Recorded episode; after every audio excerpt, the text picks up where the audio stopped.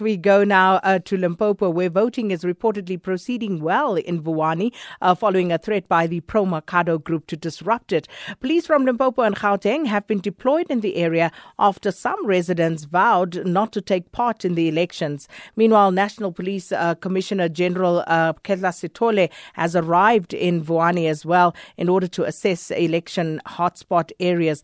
And to get an update on this, we join on the line now by our reporter Rudzani Chibase. Rudzani, good afternoon afternoon. Firstly, how is the process going there with regard to uh, special votes? Well, afternoon, Sabina. In fact, uh, the, the, the, the, special votes uh, is proceeding very well. The General General Sitole has, has just visited some of the hotspots uh, where in, is satisfied that everything is going according to the plan. He has just announced here uh, at the one that he has deployed 84,000 in general police officers across the country to make sure that we, we experience secure and peaceful elections. Uh, we also added that uh, defense, the defense force will remain on standby should uh, uh, for, for, any eventuality, should the need arise that they need to intervene. But he's happy that uh, preparations uh, by the police around here is satisfactory.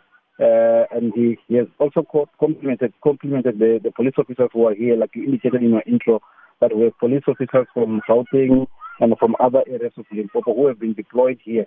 And he, he, he, he, he urged them to use their firearms should the need arise that they are, they, they are under attack. They shouldn't die with their firearms on. So he, he, he urged them to, to, to use them. Uh, uh, but but people on the ground, when we talk to people on the ground, know, they're happy that they are participating. Remember, this area, besides the threat that we have been hearing about from the Pro Makhado Trust team, but the IEC has announced that 628 people have registered for special votes today and tomorrow. And that will tell you that people really want to vote. There might be those who don't want to, but we still have those who would like to vote. In fact, the SBC has been receiving calls while we are in Vuwani by people from the territories, from the villages who are saying, these people who are saying people are not going to vote, not, we are not part of them. We would want to, to vote. And indeed, some of them have demonstrated that this morning here in Vuwani, people have they, they did cast their hope. So, what exactly is the Pro Makhado group saying, though, Rudzani?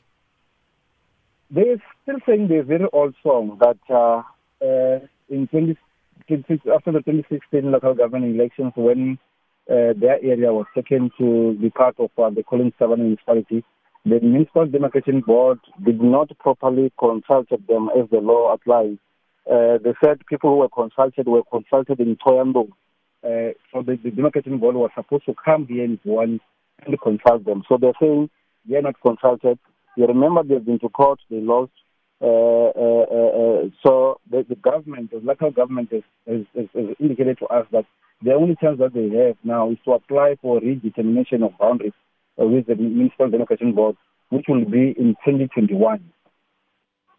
So, uh, as things stand now, everything going along smoothly, and uh, the police commissioner also in the area. But we're going to leave it there for now. Thank you so much to our reporter Rudzani Chibase speaking to us from Vuwani, which has, of course, been identified as one of the hotspots that we'll also be keeping an eye on alongside the police.